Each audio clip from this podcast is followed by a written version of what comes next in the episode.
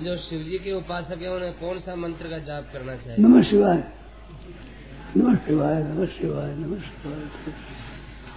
जिन्हें वो दो नमः शिवाय। जने वो दो नमः शिवाय। नमः शिवाय नमः शिवाय।